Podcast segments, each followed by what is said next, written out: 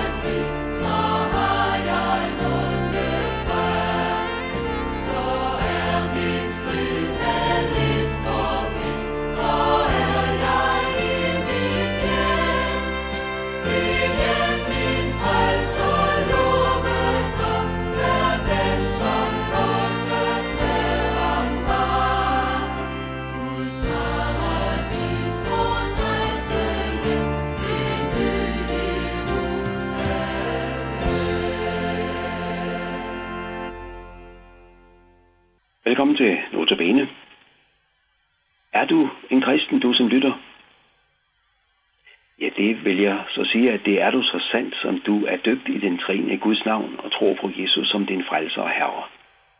Og der har du en herlig fremtid i vente. Jeg tænker ikke bare på nogle dage i dette år, eller de kommende år på denne jord, men jeg tænker på tilværelsen efter den fysiske død. Gud har nemlig bestemt, at alle der har taget imod hans søn gennem dåb og tro, skal være sammen med ham i en evig herlighed, hvor intet ondt i nogen som helst form skal kunne komme ind og påvirke. Det er det, trosbekendelsen peger på i både andet og tredje led, hvor der om Jesus står her i, i andet led. På den tredje dag opstanden fra de døde, opfar til himmels, siddende ved Gud faders den almægtiges højre hånd, hvorfra han skal komme at dømme levende og døde. Og videre i tredje trosartikel. Vi tror på Helligånden, den hellige almindelige kirke, de hellige samfund, syndernes forladelse, kødets opstandelse og det evige liv. Sådan slutter trosbekendelsen, og det er også sådan, Bibelen slutter i omtalen af de sidste tider, og, og, og i det hele taget afslutningen på denne tilværelse og begyndelsen på den nye. Først hører vi Johannes åbenbaring, kapitel 19, om dommen over den falske kirke. Dernæst lammets bryllup, altså Jesu forening med menigheden. Så hører vi om den endelige dom over dyret og den falske profet i slutningen af kapitlet. Og i begyndelsen af kapitel 20, den endelige dom over djævlen og alle hans ondskab og, og her. Det er barske beretninger, barske vers, vi møder i disse vers. Og der er der heller ingen tvivl om, at afslutningen på denne tidsalder blev alt andet end let. Jesus selv sammenligner det med en fødsel, som jo kan være meget smertefuldt. Men smerterne afløses hurtigt af glæde over det nye liv, der er kommet til verden. Sådan skal vi heller ikke alene fokusere på smerterne og lidelserne i denne verden, men se frem til den herlighed, der kommer. Egentlig har vi nok vældig svært ved at forestille os det herlige og fuldkommende. Sikkert også derfor skildrer Bibelen herligheden, den kommende herlighed, ud fra al den elendighed, vi slipper for. Det kan vi jo nok forstå. Tænk så at slippe for al nød og død. Slippe for bekymringer. Ingen, der føler sig krænket. Ingen, der føler sig trådt på. Ingen misundelse. Ingen bagtalelse. Kun herlighed og kærlighed. Det må blive stort og pragtfuldt. Ja, det bliver det. Det lover Guds ord os. Prøv bare at høre, hvordan det bliver beskrevet ud fra det mest kostbare, vi kender.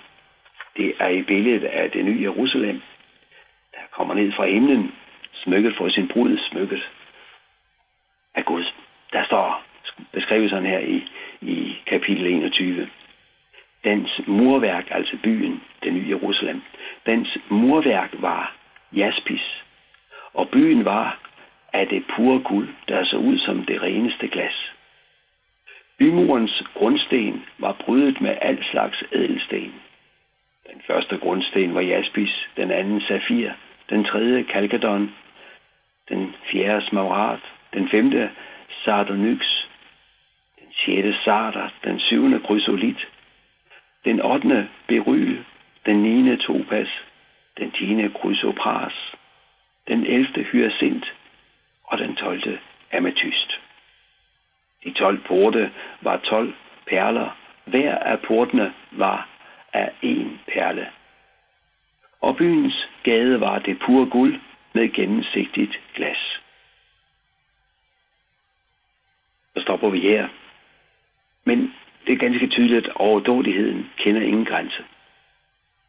Men de målestokke, vi kender for den verden, vi lever i her nu, så er det overdådigheder, der overskrider alt, hvad vi hidtil har kendt. Det må blive stort og fantastisk. Men først af alt, så skal vi møde ham.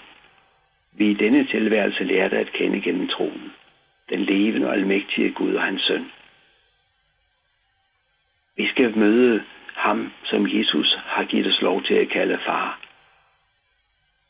Vi skal møde Jesus selv i forklaret skikkelse. Står her i vers 22 i Johannes åbenbaring 21. Men et tempel så jeg ikke i den, altså i byen. For Herren, Gud den Almægtige, er dens tempel og lammet.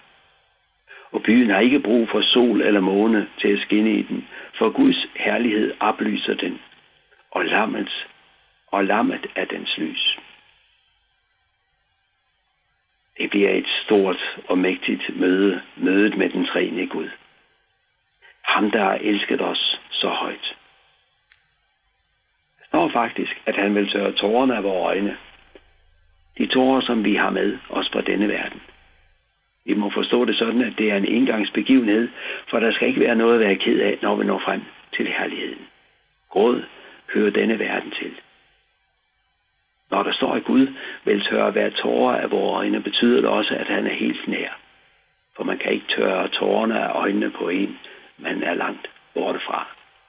Så nær vil Gud være hos hver enkelt af os i den evige herlighed.